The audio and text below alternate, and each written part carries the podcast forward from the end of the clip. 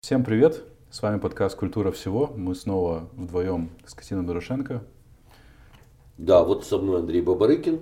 И мы э, будем сегодня говорить о театре. Наш гость Дмитрий Саратский, композитор э, киевский, он же э, соучредитель э, театра «Мизантроп». На мой взгляд, одного из самых интересных явлений вообще в культуре последнего времени, не только в театре э, в Украине. Хотя не могу я себя назвать настоящим театралом, достаточно специфический у меня с этим связан опыт и специфический, наверное, вкус, э, потому что с большого количества спектаклей в последнее время мне хотелось просто уйти, потому что мне было неловко за то, что происходит на сцене. Причем дело вопрос касается не только Киева отнюдь, такие впечатления производили спектакли и, и в других городах.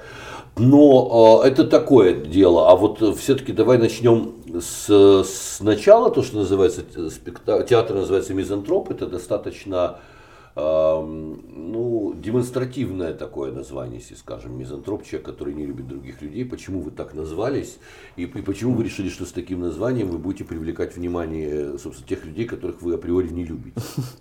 Ну, это такой, да, это вечный вопрос, который нас э, преследует столько времени, сколько мы существуем. Мы на самом деле а, первый спектакль сделали без названия и вообще без, без определения себя как театр. Мы вот решили сделать этот проект «Три сестры», а, Илья Мощицкий, я и Коля Бойченко покойный, с которым мы вот, вот решили, что надо что-то вот заняться каким-то а, каким-то неконъюнктурным видом деятельности, потому что в нашей шоу-бизнесовой жизни до этого все было как бы либо в угоду а, директорам театров, либо каких-то ну, заказчиков, которые, которых мы все время пытались обманывать. А, пытались что-то сделать, то, что хотели, но преподнести это под каким-то другим соусом. Вот мы решили создать такой проект, сделали «Три сестры», а потом поняли, что надо бы как-то узаконить собственное существование и подумали, что надо назвать это театром. Может быть, это была ошибка, но сейчас... Ну, и мы очень долго искали название. Мы, наверное, ну, несколько месяцев мы думали. В итоге... Пока друг другу не опротивили и придумали слово мизантроп. Да, были уже там такие варианты дикие. Но... Ну, а потом мы просто поняли, что это единственное слово, которое точно характеризует нас с Ильей, по крайней мере. И мы подумали, что назовем так. С одной, с одной стороны, это наша характеристика, с другой стороны, Илья всегда говорит, что это некий фильтр эм, от зрителей, которые, ну, на позитив ровненько идут, им сразу не понравится название, и они, скорее всего, не пойдут. К сожалению, фильтр не всегда срабатывает, но, а, ну, мы, в общем, этот барьер выставили своим названием. Нет, ну, с точки зрения э, брендинга, мизантроп это очень удачное название, потому что людям нравится, как бы он э, очерчивает какое-то э, сообщество как бы вокруг театра условно сразу и что, типа, если ты туда ходишь, то ты, значит, ты тоже, тоже мизантроп. мизантроп да. А людям приятно о себе думать, что они мизантропы, и, ну, многим, по крайней мере. И это как-то, э, мне кажется, ну, с точки зрения названия для театра очень удачно. Ну, как причастность к какой-то элитарной группе, да? Да, да, да. Да, да, да э, эксклюзивность некая. Илья Мощицкий, э, режиссер из Санкт-Петербурга. Как вообще вас свела судьба и почему именно с ним вы начали взаимодействовать? Нас свела судьба случайно э, из любви к мюзиклам. Я э, занимался музыкальным театром, у меня диплом на эту тему, и, в общем, я как-то пытался а, традиции Бродвея привить а, украинским чиновникам, с которыми я в молодости общался активно. К сожалению, все эти опыты э, были безуспешны, до сих пор э, мюзикл в бродвейском понимании у нас не существует. Ну, по меньшей мере, у нас есть один человек, который любит подобные вещи, это э, Виктор Пинчук. Ну, ну, может быть, не совсем мюзикл, но э, Гершвина точно он любит. Я помню, когда-то он спонсировал приезды и исполнения подобные, вот на, на, на грани э, музыкальных, во всяком случае, mm-hmm. произведений американских. Ну, тем не менее, вот система проката 9 раз в неделю, вот это то, что называется классический бродвейский вестендовский формат, когда идет один, одно название год, или два года, или три года, а, каждый день играется один спектакль, вот эта форма проката э, достаточно а, коммерчески, с одной стороны, это затратная штука, с другой стороны, это бизнес, который мог бы быть э, достаточно успешным. Это не совсем про искусство, это больше про... Разрелище. Да, это абсолютно. Вот, это как кино, как, как блокбастеры, да. Но я вот с этой идеей носился и что-то как-то, в общем, э, не нашел я единомышленников, а нашел я вот случайно знакомая познакомила, ну, свела нас с Ильей, Э, мы первые полгода общались по скайпу, и, в общем, оказалось, что у нас общие интересы в области музыкального театра. Мы стали работать над таким пародийным мюзиклом «Дон Жуан», а, все это по скайпу было. Илье понравилось, что я делаю. Как-то так вот оказалось, что мы одного возраста, э, на одних фильмах и а, произведениях росли, и вместе Вебера любим. И начали работать. Потом я приехал в Петербург. И, в общем, первые там годы а, все, все, что происходило нашего совместного творческого, было в Петербурге. Угу. Но потом вы сделали такие замечательный мюзикл, э, который вам э, стоил неприятностей, который назывался «Холокост Кабаре». Ну это уже сильно потом, да. да. Я, я вот узнал про ну, театр Мизантроп с этого момента. Реально вы прозвучали да. в Киеве, конечно, и уже извини, опять же, потому что мы не театралы, не тремя сестрами вашими, а, конечно, громко вы прозвучали э, «Холокост Кабаре», и, и громко политически прозвучали. А, и сейчас стоит вспомнить эту историю. Спектакль действительно невероятно интересный спектакль, который очень держит внимание. Вам, вам очень удалось и с кастингом все, на мой взгляд. А, и жанр кабаре в данном случае это, конечно, не американский привычный мюзикл, это именно кабаре больше в стиле Курта Вайля и, и вот немецкой этой всей школы, которая в ситуации между двумя мировыми войнами проявилась и развивалась и потом уже развивалась в, после войны, достаточно жесткая вещь. У нас люди немного не понимали, видимо, скандал во многом был связан еще с тем, что прицепились к самому слову кабаре, потому что в Советском Слово Союзе, да, в, Совет, да, в Советском Союзе а, кабаре не существовало. В Советском Союзе существовало кабаре в понимании э, одного какого-то дурацкого фильма с песней «Красотки, красотки, красотки, кабаре», собственно, вот и все. А что это за жанр, насколько он серьезный, насколько он был связан с социальной сатирой, э, с социальной критикой, насколько это действительно совершенно другого а, уровня, гротеск, там, ну, как бы, э, это не шутки и не задирание юбок, этого а, постсоветский зритель не, не, не, не очень понимает, поэтому само сочетание слов Холокост и Кабаре из многих шокировало. Я не удивлен, что не шокировало, например, в Германии, потому что там как раз понимают, что кабаре это, это как, как и э, любая сатира, э, как и карикатура, это не, ну, не веселые картинки и не хохмы. Тут мы сталкиваемся с проблемой вообще понимания юмора и сатиры на, на постсоветском пространстве и мировом. Да, как вы вышли на эту э, тему, на эту территорию, потому что она э, болезненна в этом спектакле для всех и для э, людей, которые понимают драму Холокоста, и для тех, кто пытается на нее закрывать глаза. Так или иначе, там затрагиваются все, и эмоции всех. Ну, когда мы познакомились с пьесой, а она еще была не переведена, мы ее на английском читали, нам просто вот как раз и показалось, что это катком проезжает по всем темам и по всем а, социальным группам, политическим, национальным, кото, ну то есть как бы то есть это все круг проблем, который нас лично с Ильей затрагивает. Там проблема израильско-палестинских отношений, казалось бы, да, но тем не менее там об этом, о том, как себя ведет государство Израиль и что правомерно в их действиях, и этично ли или нет, там и работа Масада в том числе. А, реакция на э, людей, участвовавших так или иначе участвовавших в, в Холокосте, может быть косвенно, как мы можем осмыслить их вину, понять, а, можем ли мы а, закрывать на что-то глаза, учитывая, что люди сами оказывались в ситуации жертвы. И в этой ситуации жертвы они вынуждены были совершать какие-то поступки, а, которые ну, в обычной ситуации, возможно, они бы не совершали. Это тем, тем актуальнее для нас после 2013 года, когда мы очень много говорим о этике событий на востоке и Украины и в Крыму. Мы посто постоянно даем какие-то оценки этические, но мы сами, ну, до того момента, пока мы не оказываемся в ситуации, а, мне кажется, что эти оценки этические, они не могут быть верны.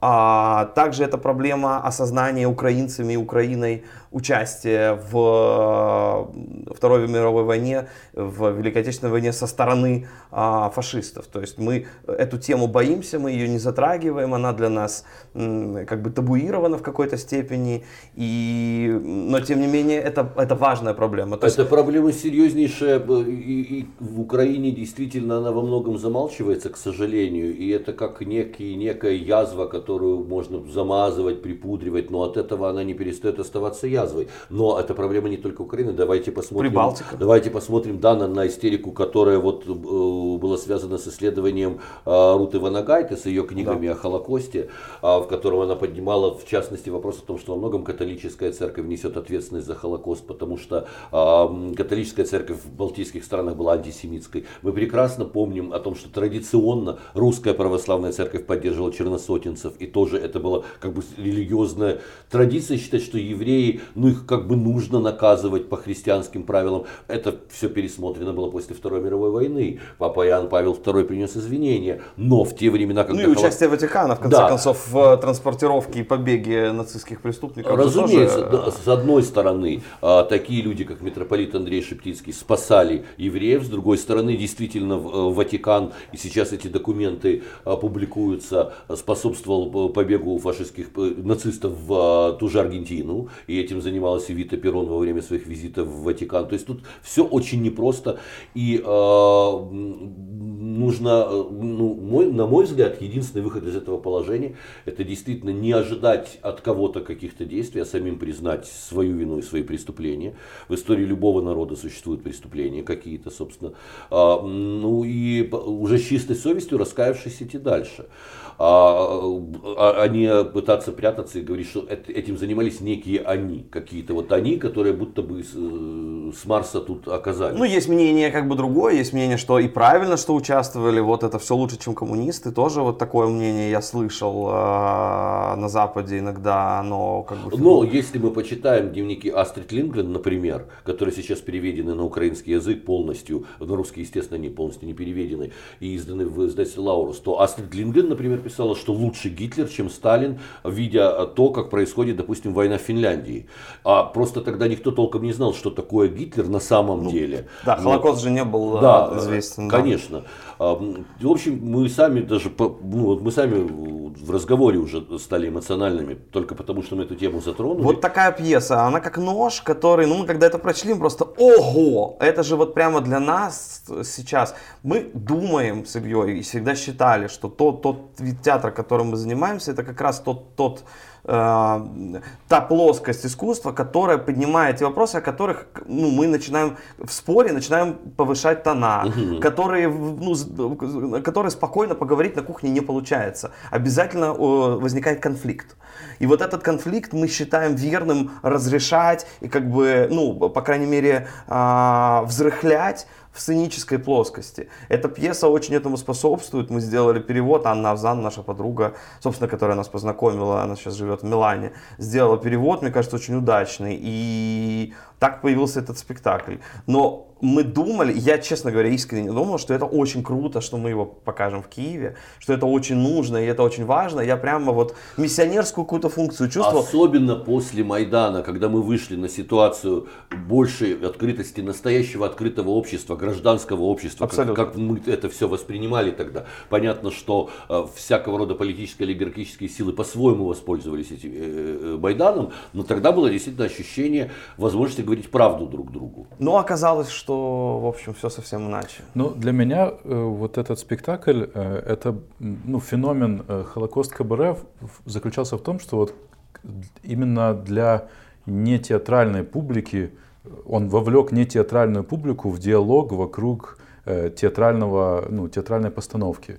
И мне кажется, что у нас, ну, как вот не, не, не погруженному в это человеку, мне кажется, что, наверное, только какие-нибудь э, пьесы Подервианского э, вызывали какое-то вот среди нетеатральной публики обсуждение театрального проекта.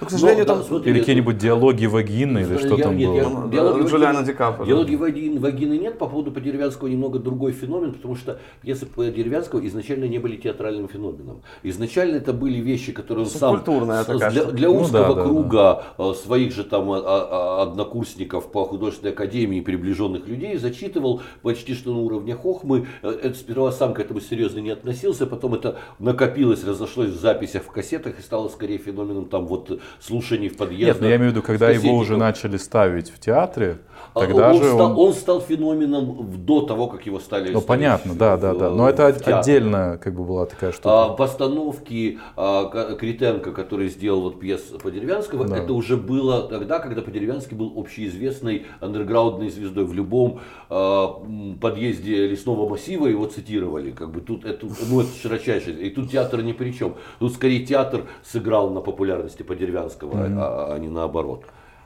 Ну, в нашем случае, к сожалению, э, очень много вот этого хайпа, оно поднялось вокруг, собственно, самого факта названия, самого факта существования этого спектакля, того, что это петербургский режиссер, а не контента. Мне кажется, что ну, за, за небольш, как бы небольшим исключением люди, которые попали все-таки на спектакль, для них вот эта проблема э, названия, она снялась сразу, потому что в, в пьесе понятно, в спектакле, я надеюсь, понятно, что мы не высказываем никакую единую позицию, никакого своего мнения на тот или иной счет. Мы задаем, мы бросаем, набрасываем вопросы, пытаемся их осмыслить, но не пытаемся сделать вывод.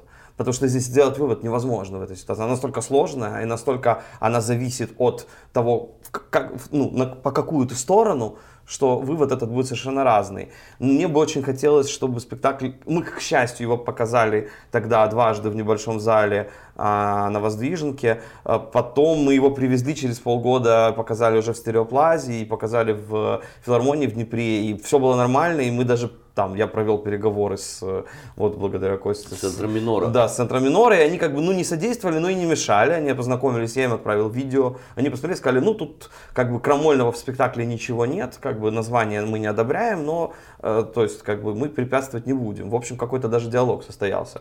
Но давайте вспомним, что очень жестко против спектакля в Киеве выступил Равин Киева, и с этого во многом началось. И это тоже иллюстрация очень специфической тенденции, которая параллельно параллельно развитию э, открытого э, общества в Украине происходит, это клерикализация. Но Когда там же представители была... тех или иных церковных конфессий вдруг почему-то считают, что они вправе э, выступать цензорами в области культуры. Нет, я считаю, что связано с финансированием этих конфессий. Это всегда так. Мне кажется, что и история с Русской Православной Церковью в России, и история здесь, вот все эти церковные перипетии. Мне, ну, может, я ошибаюсь, я говорю крамольные вещи. И, и такая же история с Равином Асманом. Это связано с пиаром и деньгами.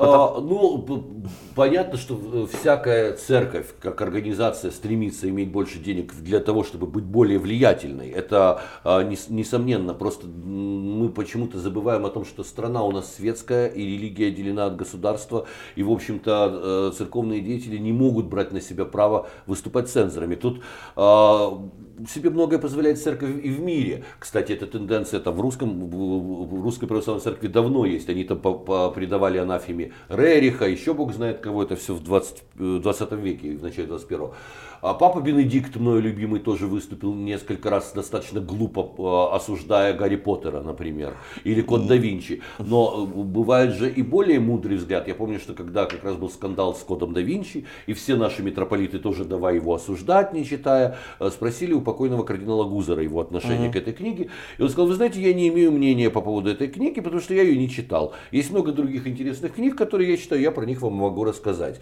И вот эта позиция мудрого а, пастыря в современности, который не спешит поддакивать своему папе римскому, а который имеет свои мозги и понимает, что он общается с современным человеком. Но мы немного съехали с темы театра, извините, да. Ну вот вы как оцениваете, э, ну, с точки зрения театра, как, э, наверное, какого-то э, ну не знаю, бизнесом, наверное, его сложно назвать, но как какого-то дела, э, как ситуацию, когда вокруг спектакля много шума не театральной аудитории, которая, вероятно, не придет на спектакль. Это хорошо или это плохо? Это влияет как на... Ну, отвечу так, монетизировать это не получилось в случае с mm-hmm. Холокостском Баре. То есть мне казалось, что весь этот э, шум, он сможет конвертировать даль- дальнейшую в, э, жизнь спектакля здесь, в Украине, в большое количество прокатов, сборы хорошие. Этого не произошло. Я думаю, что какой-то момент страха все равно по отношению к этому произведению у зрителей остался. Угу. И они слышали о таком скандале. И ну, у нас в этом плане общество достаточно ну, люди боятся. Вот им кажется, что вот мало ли что там такое, они не знают, не, не, изучить как бы нет времени или желания, и поэтому вот э, конвертировать э, этот успех такой медийный в прокат не получилось. Но э, вообще, у спект... но несмотря на это, у спектакля отличная жизнь. Э, и хотя в Украине мы его больше не показывали, но он вот сейчас был на фестивале в Финляндии, сейчас мы едем на фестиваль в Люблин, мы ведем переговоры про участие, про гастроли в Израиль. И они вроде бы практически уже, они, конечно, тоже боятся, но практически. Он играется в Петербурге, он игрался на фестивале НЕТ в Москве. И, в общем, это один из немногих спектаклей наших, который имеет такую долгую и достаточно активную жизнь. К сожалению, а, в Украине эта жизнь, наверное, не продлится. Для него она продлится где-то в других странах. А, ну, так или иначе, вы э, освоив вот эту реакцию, этот успех, вы нацелены на спектакли в той или иной степени эм, задевающие, шокирующие э, обывателя и человека неискушенного. Понятно, что человек искушенный в современной культуре, он просто с интересом и благодарностью воспринимает ваш продукт. Но я м, вспоминаю реакцию публики и даже прессы профессиональной на постановку Аристеи в э, театре на Подоле. Вот сама тема достаточно специфическая, сложная, потому что брать э, античную классику и показывать ее сегодня, это ну, нужно быть смелыми людьми. Все-таки это другой ритм, это, это другая, другие метафоры, другая образность. Что же отмечает в первую очередь критика, включая там Юрия Володарского? На чем делаются акценты, какие делаются в названии, заголовки? Голые люди на сцене.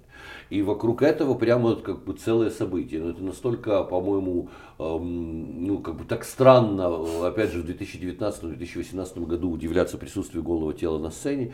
Я помню, что даже в Киеве, а это был год, наверное, 94-й, вот, э, ну, может быть, даже и раньше, 94-95, когда привезли в рамках э, фестиваля эстетики Бразилия, у нас такое было, угу. спектакль из Э, какой-то латиноамериканской страны, из, из, а, из Бразилии, бразильский спектакль по Маркизу де Саду, про философию будуаре. Хорошее сочетание. Да, да. Он, он был на португальском языке, с другой стороны, как бы достаточно все, все это было понятно, а, и там фактически все актеры были голыми, они при этом а, не демонстрировали, конечно, а изображали испражнения, сексуальные практики, это все показывалось. еще и это 120 дней Содома? Нет, философия в будуаре. А, Философия okay. Будуаре. Этот спектакль шел на сцене то ли Леси Украинки, то ли ну, какого-то совершенно легитимного театра и не вызвал никакого скандала в Киеве. Как изменилась вообще парадигма? Как, Они, как наросло, 90-е годы, кажется, вообще были гораздо свободнее. Вот у меня такое впечатление в плане искусства, потому что, ну, я тогда был, конечно, совсем молод и юн, но у меня такое впечатление, что эксперименты и вообще свобода. В спектаклях Желдока а, Андрей Кравчук э, Ну, в спектаклях Желдока чего только не было. На, на, на, то есть, как бы появление голого человека на сцене уже даже в Киеве, который не является мировым центром театра, было неоднократно неоднократно. Поэтому вам самим не обидно, что а, акцент делается вот ровно на этом? У нас так много обид по поводу Аристеи, что если бы не оказалось, что спектакль получился в итоге ну, одним из самых кассово успешных в театре на Подоле, то я бы совсем был расстроен. А, а так, какие еще обиды?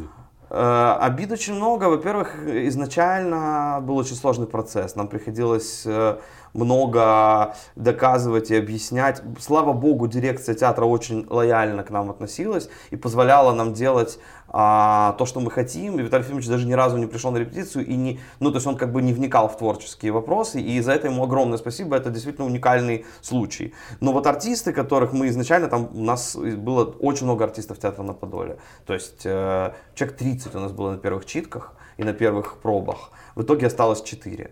И, конечно, нам было там обидно, что люди просто вот уходили, уходили, уходили. Потом а, было очень много технических проблем. Ну и дальше, собственно, то, что я читаю в книге отзывов, а я ее фотографирую часто, в общем, там каждый раз можно, в принципе, впадать в депрессию, но мы стараемся, наоборот, это как бы иронично воспринимать. От того, что, а там русский язык, хотя там древнегреческого больше, и украинский есть, и, и латынь. А, а от режиссера из Петербурга и начинается спектакль с распятого мальчика Киселевского. Вот у нас, ну вот такая, вот ага. такой, ну то есть, а там, а, ну то есть как такое может быть, вот кровь, э, то есть э, кроме голых, там в принципе возмущает очень многое. Вот э, женщина у нас была, которая записала даже промо, ну, ну такое селф-видео, где она ушла с, после 20 минут и возмущается, что человеку голову отрезают на сцене, кровь брыжет прямо в зрителей. Как такое возможно? Верните деньги. Верните деньги, это не искусство, вы не имеете права. Вот такое. Вы, э, и дальше начинается целая полемика, и это очень интересный факт, потому что начинается ее поддерживать. Люди говорят, да, а кто вообще, вот, э, верни, э, это защита прав потребителей. Нам не понравилось ваше искусство, верните нам деньги. Вот такой вот. Я, конечно, там катаю огромные посты, такие ироничные, ну, такие жесткие, но сам факт того, что и очень много людей вписывается за, за, за, ну, вот по этому поводу. Ну, это тенденция специфическая. Верните нам деньги, нам не понравилось. Научили, да, что они, как бы, понимаешь, людям подбрасывают э, некое ложное понимание, некое ложное представление об их правах. Это то же самое, что когда начинают кто-то на тебя орать, ты сидишь на летней террасе в э, кафе и закуриваешь, и кто-то через всю террасу тебе орет, что ему это все мешает. Так людям кажется, что они отстаивают свои права, при том, что они много раз в этих правах поражены банками, которые подсовывают им невозможные кредиты, бюрократами, которые из них выпивают всю кровь. И вот с, друг, с другой стороны, э, эти люди, которые на самом деле во многом бесправны, которые не могут в ЖЭКе добиться того, что, чтобы у них не воняло в подъезде, им зато подбрасывается возможность отыгрываться на артистах, на замечаниях друг другу. Вот такая подмена происходит. Да, но э, есть восприятие почему-то, и в театре это прямо вот, я думаю, что в других видах искусства это не настолько ярко, но восприятие, отношение к театру это главная ключевая проблема. Как к сфере услуг. А, И эта проблема отражается и на артистах, и на режиссерах. У нас вот как бы, а что я часто слушаю от художественных руководителей такое мнение. Ну, ребят, это очень сложно, вы же понимаете, что люди могут не понять. И когда мы говорим, понимаете, нам а, не важно, если кто-то поймет, окей. Если никто не поймет, все равно окей, потому что мы это делаем не для того, чтобы какой-то потенциальный зритель э, что-то там понял, а потому что мы не можем не делать. Нам хочется так сказать об этом, нам хочется именно об этом сказать. Это и есть наш творческий посыл. А, и совершенно не важно, как бы, как, сколько человек это воспримет. И вот эта наша позиция, она мне кажется, как раз эксклюзивно, потому что в остальном я в театре вижу именно отношения и у зрителей, и у производителей этого контента, этого искусства, отношение к театру как к сфере услуг. А в сфере услуг, если тебе не понравилось, ты можешь попросить возврат денег или там сказать, мне, ну, как бы, вот, вы неправильно меня обслужили. Это нехорошее искусство, дайте другое. А, с другой стороны, знаешь, вы э, позволяете себе а, достаточно очевидно рассчитанные на вау-эффект э, ходы, такие, например, как спектакль вот эта «Темнота», где... Э, слепота. Где, а, «Слепота», где люди просто испытывают неожиданные для себя состояния, они сидят в темноте, у них отбирают мобильные телефоны, это некий такой для современного человека чуть-чуть стрёмный опыт лишиться даже мобильного телефона.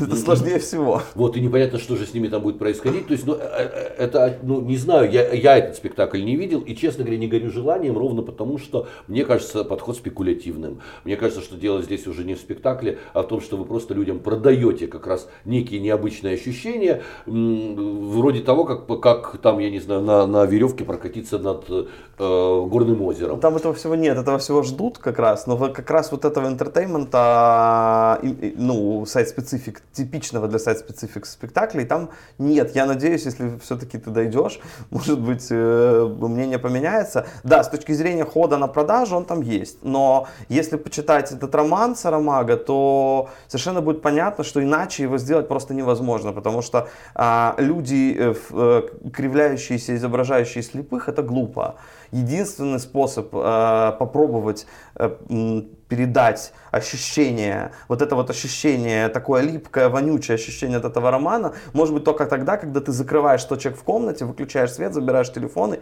и лишаешь их эстетического восприятия, то, о чем говорит Сарамага. Что с нами будет, если мы а, окажемся а, в, в, в, все лиши, лишенными зрения, останется ли культура, останется ли эстетика, останется, начнем ли мы подтирать себе задницу, будем продолжать или нет.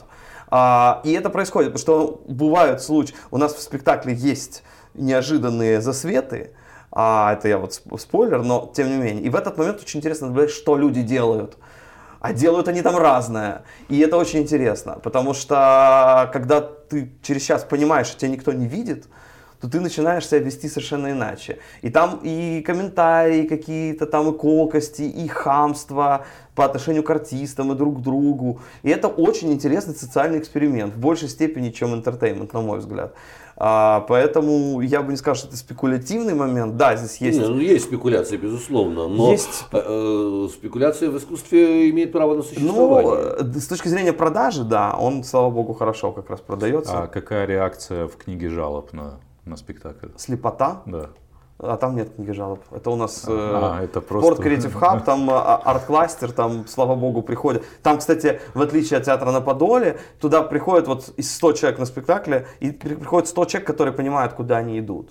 А в случае с театром на Подоле э, есть огромный э, пласт людей, которые просто идут в какую-то коробку поблизости. Но, Может быть, это их какая-то традиционная аудитория театра на А я думаю, и не только их, и... вообще просто таких так называемых театралов. Угу. Мы не ходим только, раз в месяц в театр. Не только, слушайте, театр на Подоле тоже очень нашумел в свое время. Был, был огромный спор в Киеве, его там называли чем угодно, и саркофагом, и э, крематорием. Да, вот странно, что люди при этом э, приходят туда с э, такими вот консервативными ожиданиями они приходят уже в обновленное место, которое не консервативно обновлено, но, но, но с ожиданиями какими-то, что им покажут не знаю. Сватание на гончарите. Да, да, да. Ну, в Театре на Подоле есть и такие спектакли. Там идет 100 тысяч с Богданом Бенюком, mm. которые, как бы, на мой взгляд, сильно диссонируют с э, локацией.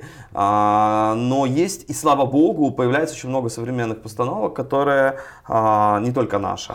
Дело в том, что любую классику в мире сегодня ставят совершенно своеобразным образом. И любую украинскую классику тоже можно переосмыслять. Можно ее э, как бы, ну, приводить в соответствии с современными, я не знаю, просто даже одеть людей в современные костюмы, и уже будет другой спектакль. А в Европе, как только не переосмысливали там э, того же Пушкина с Евгением Онегиным, когда, например, в какой-то немецкой постановке э, оперы парой делали Онегина и Ленского, и совершенно по-другому вырастала да, э, ситуация дуэли, и Татьяны и всего остального. То есть любая классика, она поддается какой хочешь интерпретации. Просто если ее ставить так, как ее ставили в 19 веке, то, конечно, можно заснуть на таком спектакле. А так ее часто ставят до сих пор. Как правило. Причем в, даже в роскошных театрах, например, в Мариинском театре, Абсолютно. совершенно классической постановке идет Евгений Онегин, и я под него откровенно заснул. Хотя, когда они берут оперы, допустим, немецких композиторов, это невероятно интересно, с включением современного искусства, видеопроекции и, и, и максимум экспериментов. А в Михайловском театре идет Евгений Онегин в постановке Желдока, который фактически уже переехал в Петербург и работает там, и это совсем не скучно и очень, и очень изобретательно. А, видишь ли ты каких-то партнеров либо конкурентов на украинской сцене, потому что появились еще экспериментальные театры э, различные. Любительские театры. Любительские. Мне нравится это слово, да. И мне нравится слово самодеятельность. Почему-то его не стали применять сейчас, а это хорошее слово. Любительские театры, самодеятельность. Да. Вот э, у нас этого много. Мы тоже в какой-то степени самодеятельность.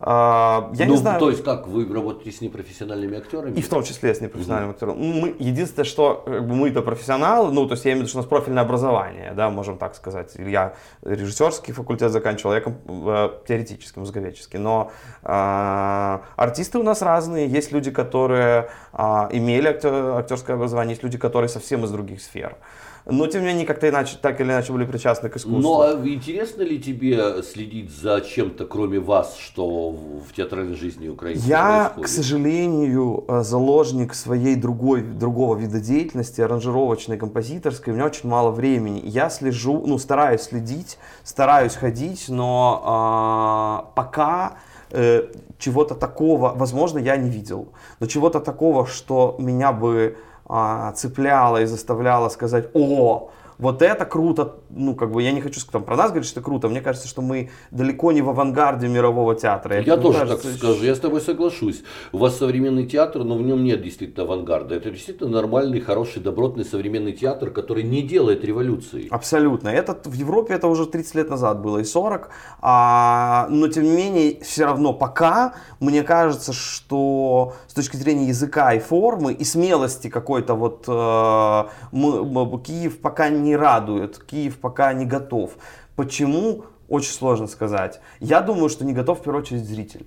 Вот мы долго с Ильей размышляли на эту тему. Мы думали, вот я посмотрел э, в эту прекрасную выставку Резы Абдаха, это иранского режиссера, который а, работал в Америке и который а, такую революцию э, театральной с точки зрения формы, он умер от СПИДа в начале 90-х, и, а, собственно, он один из таких вот классиков а, современного, уже не современного но, а, театра. Я посмотрел на это, я посмотрел на, например, сцену, а, как бы когда идет расчленение трупа младенца в телевизоре, она на, на телевизоре идет сцена секса, вот реальная прямо.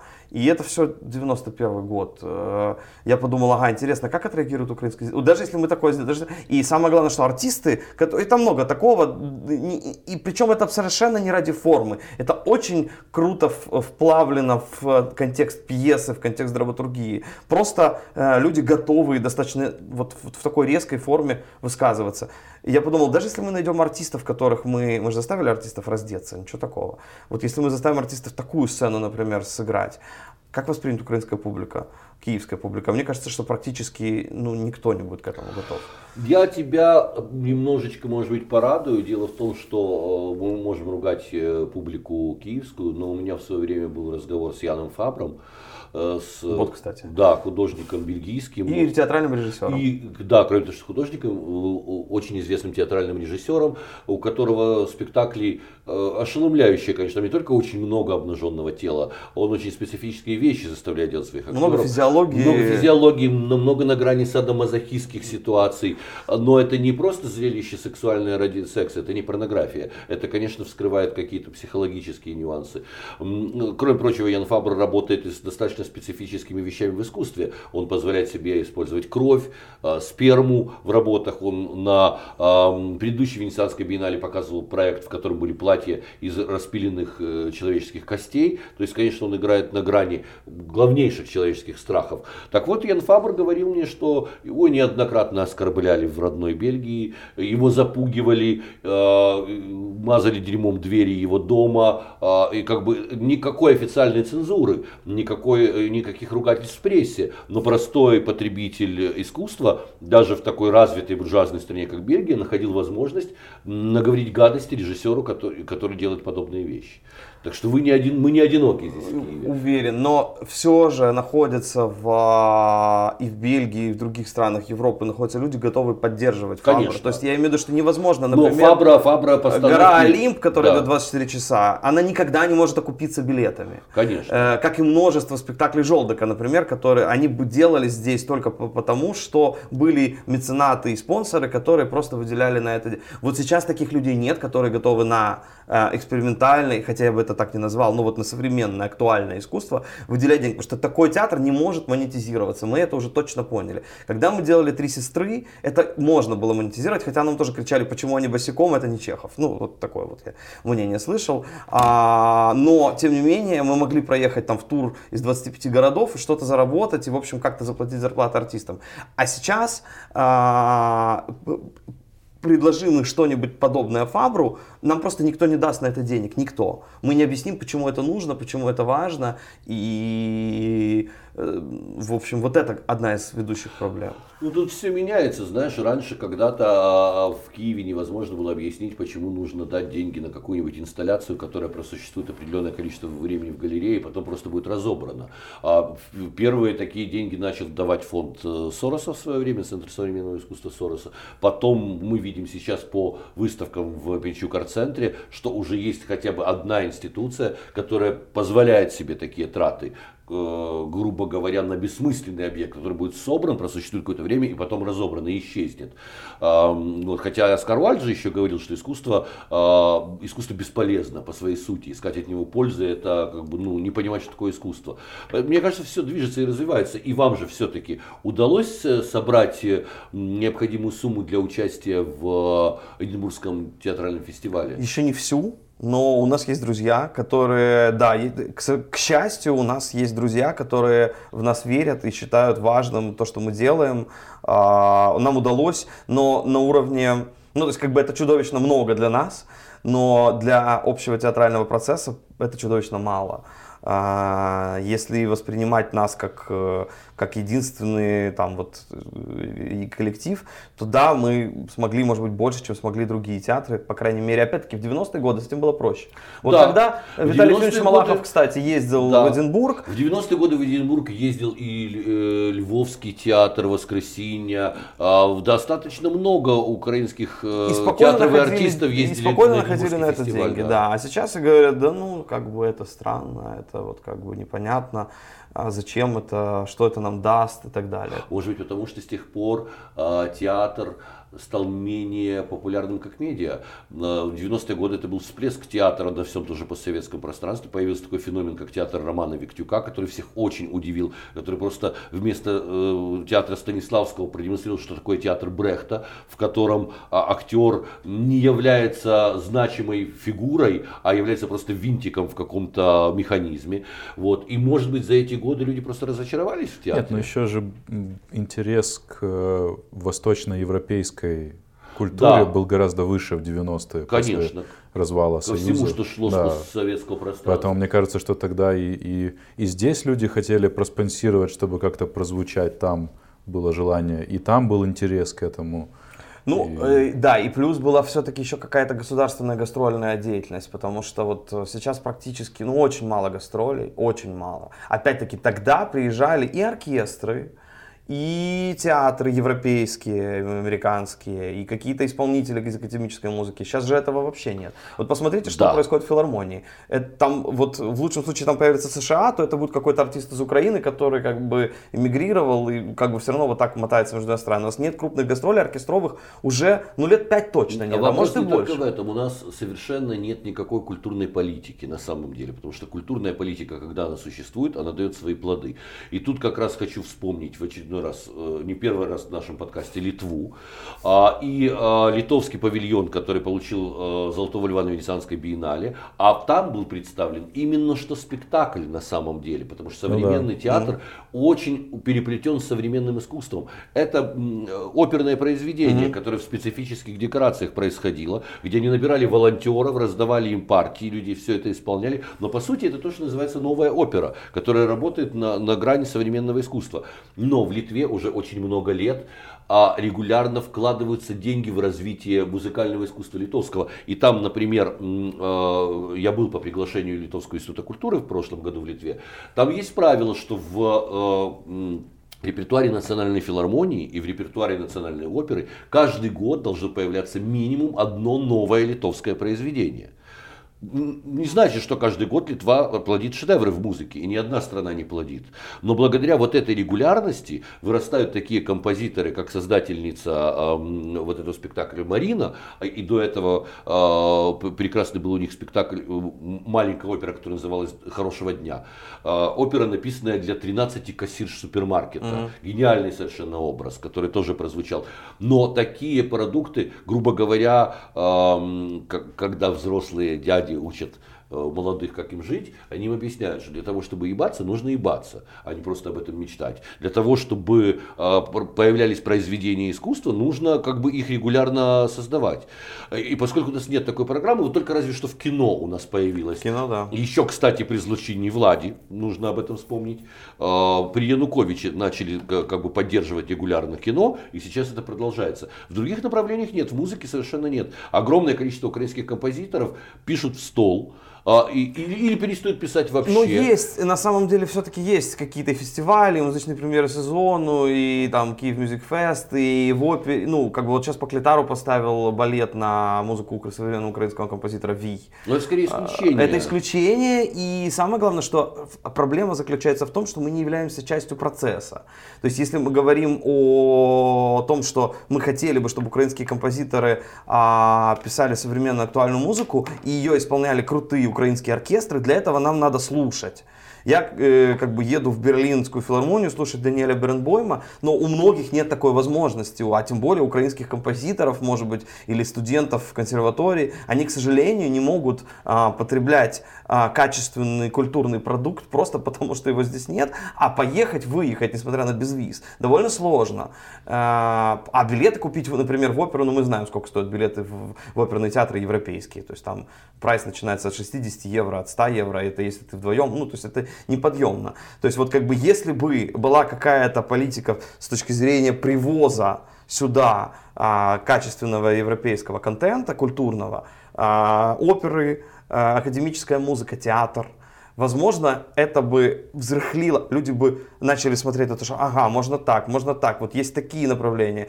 И это бы как-то вот, в общем, всколыхнуло и местную, местную микро, микро, местный микроклимат, и мы бы начали какие-то образцы создавать э, все-таки более актуальные, мне ну, кажется. Ну, вот если возвращаться к теме э, фестивалей, что дает участие в фестивале театру?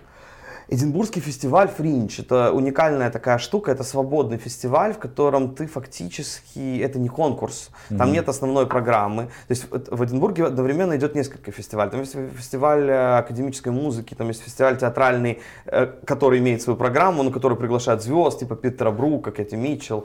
А есть Фринч. Фринч – это такая свободная штука, в которой в Эдинбурге есть множество локаций. Ты арендуешь э, театр, ты продаешь билеты на свой спектакль, и ты его показываешь столько раз, сколько ты хочешь.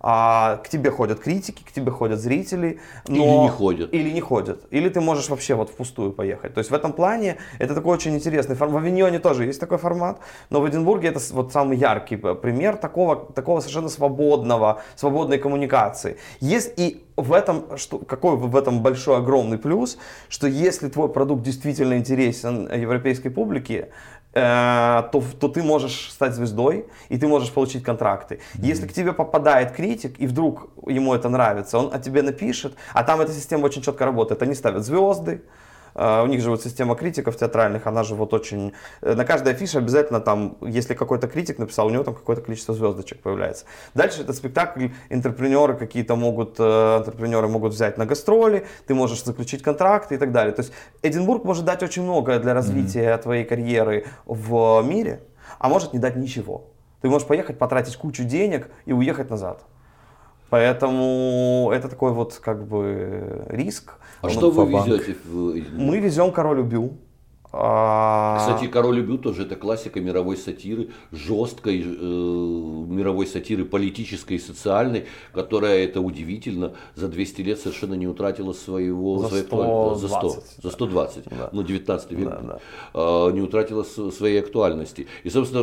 И это еще, еще как бы начало театра абсурда. То есть уже как бы вообще... Тут стоит вообще... Конец 19 века. Сто, стоит действительно посмотреть на то, что э, мы живем сейчас в ситуации колоссального кризиса, политики, э, популизма, примитивных идей, всего того, что зарождалось именно в 19-м. То есть фактически вот сейчас мы захлебываемся в той же волне, которая была э, продемонстрирована королем убийц. И не только Украина. А весь мир, конечно, да, весь мир. Поэтому это очень актуальный, актуальная пьеса. Мы как раз, у нас такой заход в пресс-релизе, что мы, украинцы, давно, ну как бы мы уже осознали, что политика это фарс, что это шоу-бизнес, и вам тоже, мы как бы вас научим, как это с этим. Вы не можете в Британии до сих пор разобраться. У вас ни Брексит, ни Шотландия никак не отделится. Давайте мы приедем и вас научим. Ты прав, потому что Украина как раз здесь, между прочим, выруливает. На Абсолютно. Самом деле. А потому что вот победа Зеленского на президентских выборах э, это колоссальный кейс вообще для всего мира. Это, это то, что заставляет всех задуматься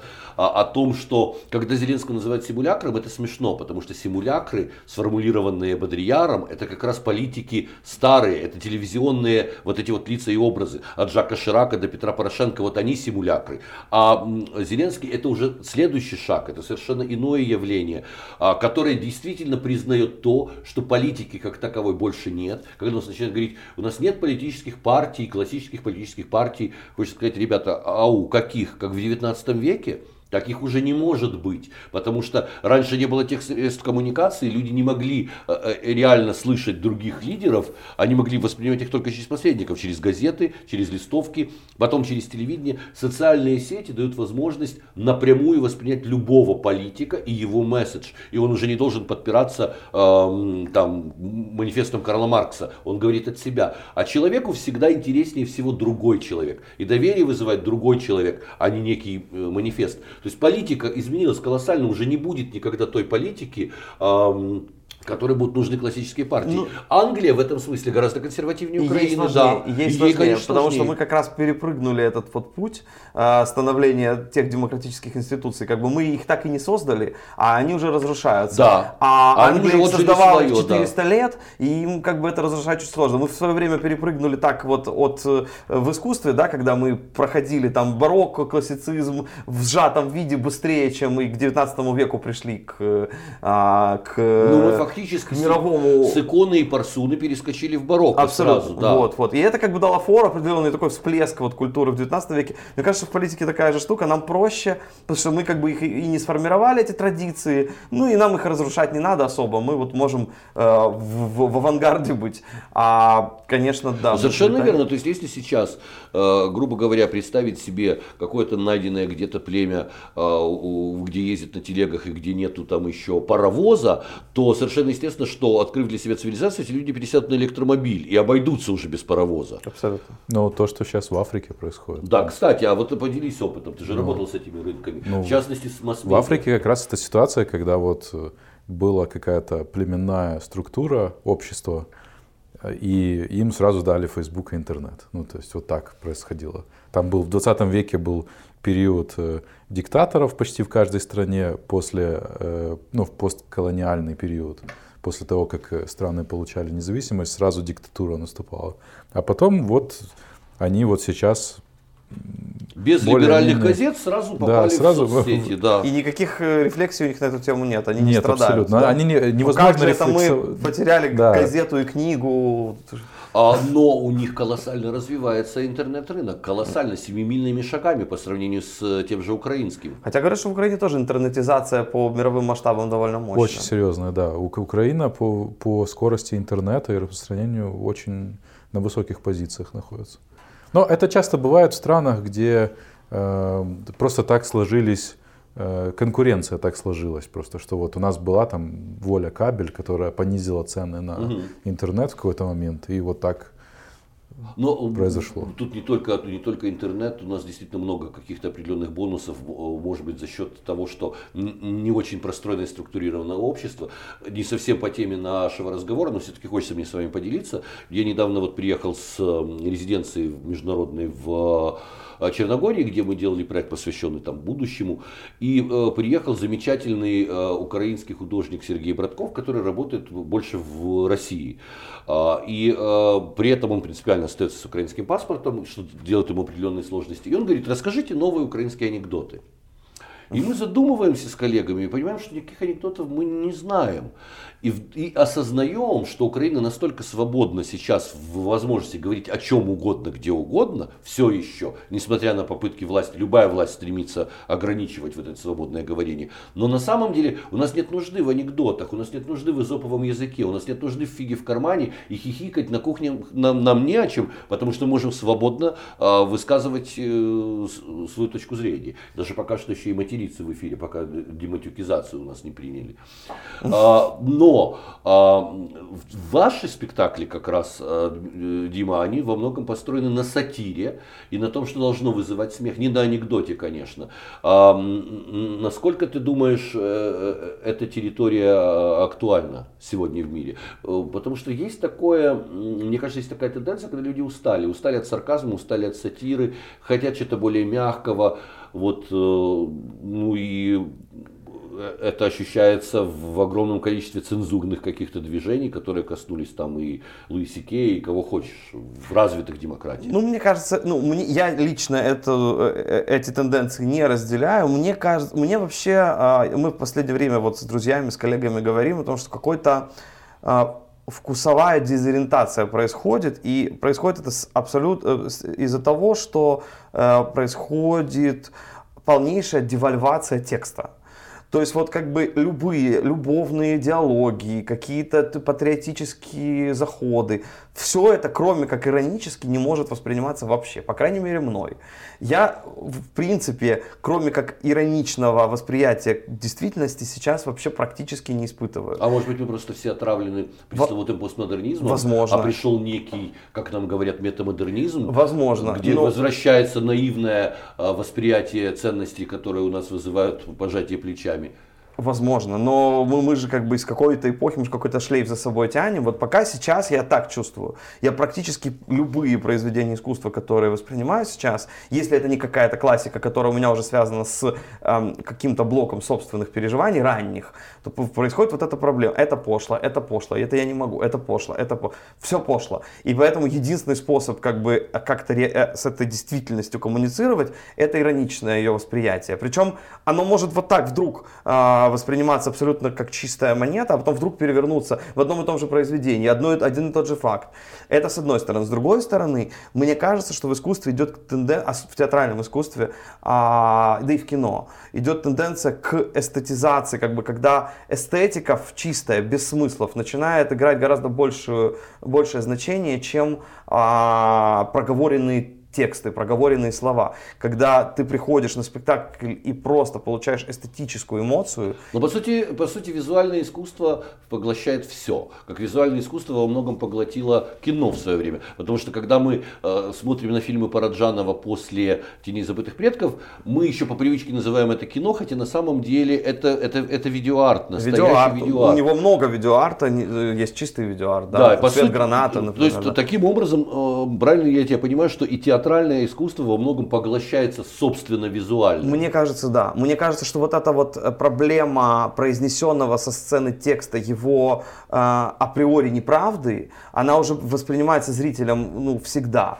То есть не получается выйти и сказать, э, как бы произнести монолог Чацкого или э, монолог э, Леди Макбет, не знаю, э, и не быть в ироническом ключе восприятия со стороны зрителя. Поэтому единственный способ от этой иронии избавиться, это подняться чисто на эстетический план. А дальше, поскольку эстетический план, он и музыкальный, и визуальный, какой угодно, кроме текста, этот план позволяет э, абсолютно э, миллионы субъективных трактовок. То есть ты практически уходишь от единой трактовки сам как творец и даешь просто какие-то образы, э, которые зритель начинает э, трансформировать в своем сознании каждый по-своему. И поэтому, и поэтому так сложно, еще, кстати, поэтому так сложно украинскому зрителю, наверное, в мире тоже есть эта проблема, но вот как я вижу, они ждут, что им скажут, так что же это означает? Это вот вы имели в виду это? Вы mm-hmm. эту проблему поднимаете или нет? Как, как бы Просто Работай сам. Да.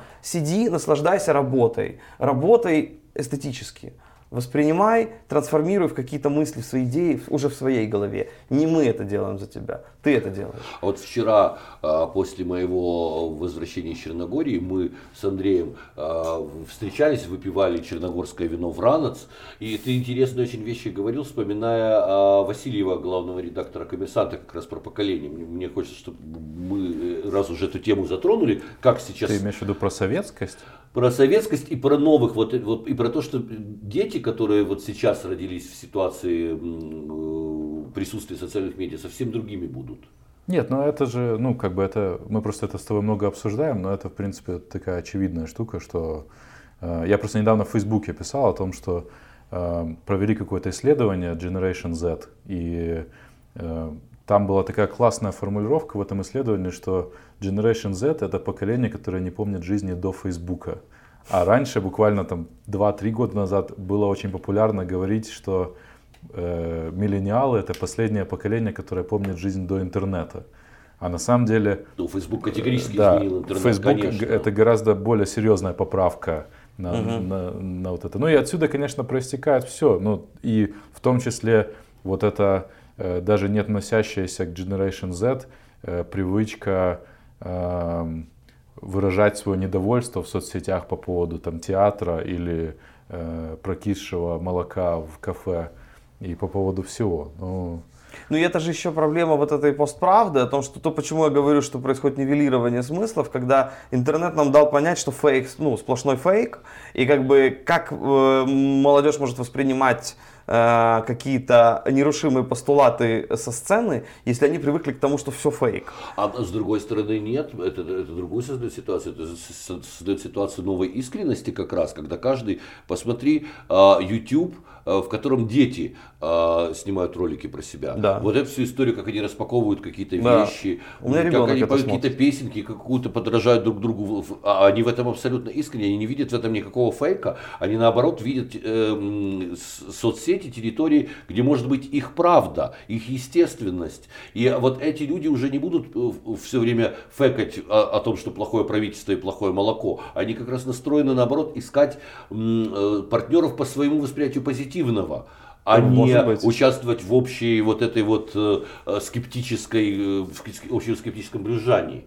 А, вот, по-моему, об этом ты ну, говорил, да. когда и, и происходит очень интересная замена, когда ты говорил, что вырастает поколение, которое будет собой, ну, наконец-то. Да, в, вот в другом из запросов э, ч, э, попросили поколение Z э, дать какую-то короткую характеристику, что такое быть в их поколении.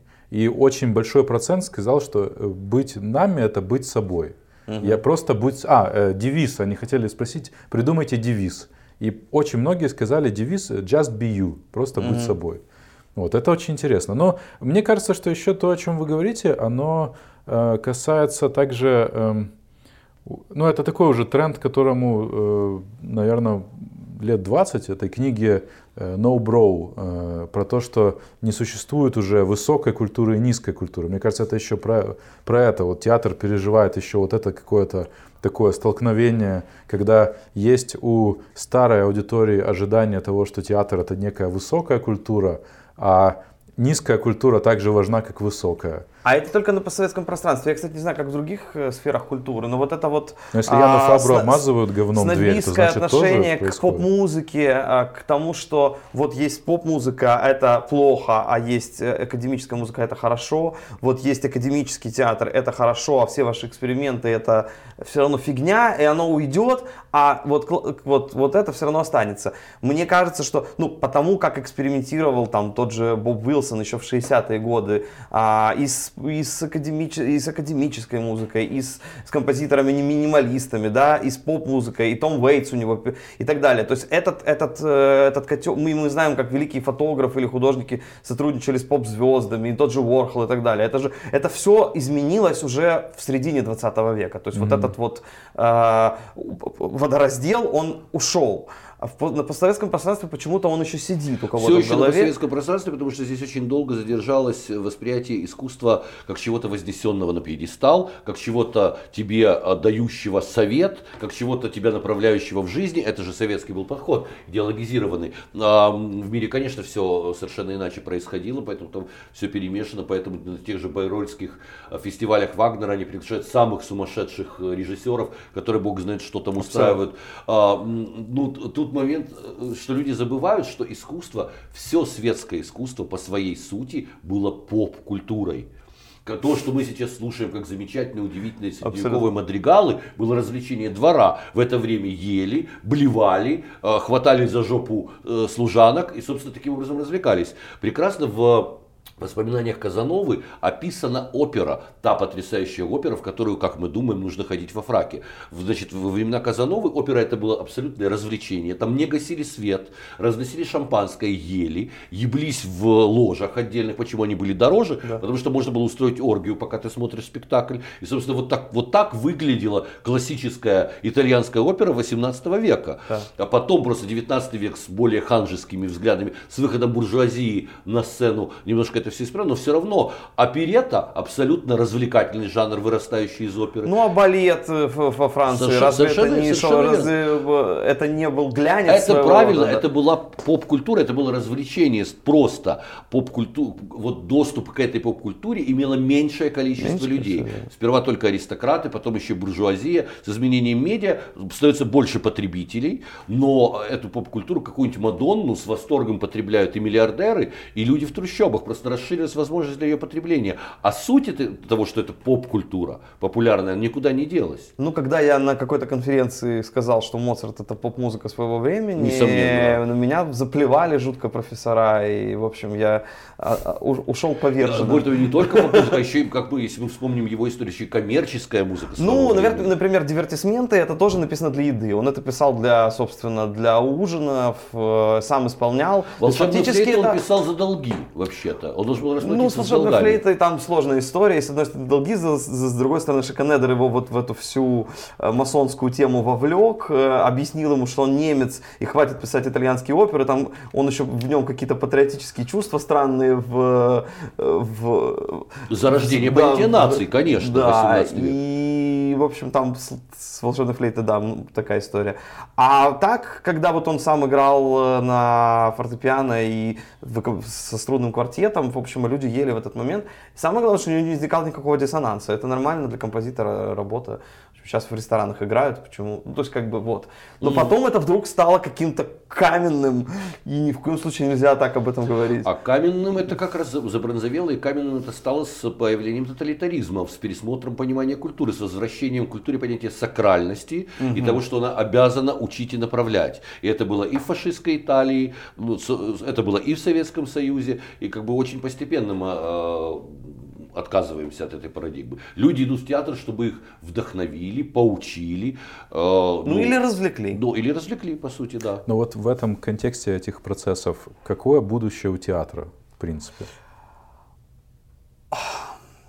Ну, мне кажется, что выход, ну, то есть, что в- та форма, в которой это было, вот коробка, коробка артист и зритель, она перестанет существовать. Я думаю, что мы выйдем в какие-то формы, должны мы уже выходим в них, какие-то формы вне четвертой стены. То есть вот как в античной Греции все-таки это была часть, часть Социальной огром- жизни. а, социальной жизни и Да. вообще какое-то перформативного существования полиса в принципе. То есть это как бы э, театр плавно перетекал в жизнь, и наоборот, в культ, из культа, ну и так далее. То есть сложно было это разделить, даже стен не было. Это все было вписано в ландшафт и так далее. Мне кажется, что мы к этому вернемся, потому что вот это вот как бы пришли, выключили свет на два часа, что-то сыграли, а потом пошли пить кофе, этот формат, он категорически изжил себя. Он, его не будет, и это будет... Так как вот на компании Римини Протоколе, они делают очень много интересных проектов, связанных там, например, э, они для своих э, зрителей купили акции какой-то компании, которая долж- должна была банкротиться, какой-то большой был съезд, и вот как бы все держатели этих акций были приглашены на этот съезд. А съезд был невероятно эмоциональным, потому что там как бы рушилась компания, там у людей зарплаты, пенсионные фонды, все сыпалось, и там вот спикеры выступали, там люди падали, падали в обморок и так далее. А Римини продали билеты, ну то есть вот эти акции как билеты. Они на- выкупили часть акций Да, очень да. круто. и продавали их как билеты для Да, зрителей, которые Да. могут увидеть. И там сидела группа драму. людей, которая за этим наблюдала и как бы тоже как бы участвовала. И вот этот формат у Римини, мне кажется, что вот у них есть, э, кстати, вот сейчас была премьера их спектакля «Ремоут», э, который они сделали в Киеве, это было впервые в Киеве, и так далее. Когда ты ходишь с наушниками, такой вот променадный формат и так далее. У них очень много форм, которые вне коробки. И мне кажется, что все-таки за этим, наверное, будущее, потому а что... вот этот мобильный театр, который Зыгорь сейчас делает в России, вы знаете, там, где тоже что-то надо ходить по А очень улице. много форм... О, да, э, пром- ну, спектакли променады и в Киеве они есть, и, и в Москве, и в Петербурге они популярны. И там же еще популярный вот этот формат сайт-специфик, э, который делает Мигель, где а, ты попадаешь в особняк, там вот как бы э, там происходит жизнь определенная, ты становишься ее свидетелем или участником. Но это больше entertainment формат. Да, да, я вот только хотел сказать, что это по сравнению с тем, что мы обсуждали вот час, это ну супер entertainment. Да, это такой форме. Ну, тоже, э, тоже. А почему происходит? Потому что э, людям просто не хочется уже в эту коробку пыльную приходить. Они как бы, молодежь часто говорит, да мы туда не идем, потому что, ну, как бы нам осточертело, это какая-то церемониальность просто. То есть ты, да, если ты хочешь церемониальности, можешь пойти в Венскую оперу, а, вот как бы вдохнуть этих духов дорогих, э, э, пройти все обязательные вот эти вот ритуальные вещи. Я Но думаю, это скорее да. как бы другое. Я думаю, что, я думаю, что это тоже безусловно останется, потому что тот же Бодрияр говорил, что ритуал, церемония это единственное, что противостоит современному смешению всего со всем. Угу. Вот этой вот оргии толерантности. И, конечно, у людей будет запрос. Вот точно так же, как у человека, э, даже который очень любит картошку с тушенкой, рано или поздно возникает желание съесть что-нибудь другое, пусть не, пусть не каждый день. И мне кажется, такие территории, конечно, останутся. Они во многом, между прочим, остаются в церквях, когда ты приходишь и участвуешь в литургии, ты попадаешь вот в эту систему ритуала и, и, и какую-то иную проживаешь для себя историю. А ведь э, э, литургия, она тоже во многом вырастает из того же, из того же корня, из которого и театр, собственно. Конечно, но это не будет уже территорией актуального, актуального искусства, а это будет какая-то другая территория. Как как, в принципе, с многими театральными жанрами происходило. Вот э, я занимался мюзиклом. Когда-то мюзикл это был тоже поп-культурный совершенно, э, так же, как и оперета в свое время. Mm. Это была такое вот э, абсолютная попса. Развлекательный жанр. А, развлекательный жанр актуальный. Мюзикл использовал, так же, как и оперета, и об этом все забыли, поп-музыку своего времени. Когда это был э, джаз, когда это был свинг, да, эпоха свинга 30-е, 40-е, и это, было, э, это была поп-музыка, музыка, которая звучала на дискотеках.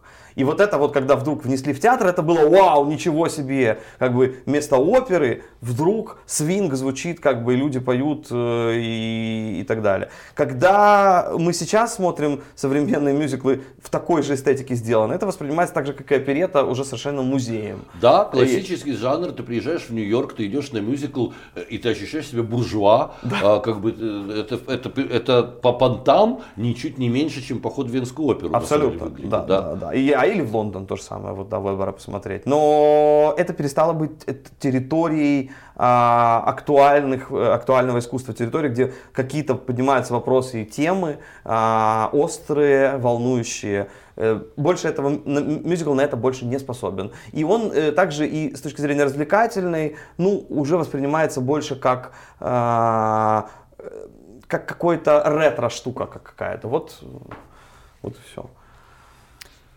Ну что, мы желаем вам э, интересного времяпровождения на Эдинбургском фестивале. Не, можем ничего прогнозировать, однако очень приятно, что вы туда едете. А, надеюсь, мы потом еще тоже э, обсудим, что же там происходило, как, если вдруг вас не расхватают с контрактами. Вот. А, а с вами была программа «Культура всего». А, наш гость сегодняшний Дмитрий Сарацкий, э, композитор, аранжировщик и соучредитель театра «Мизантроп».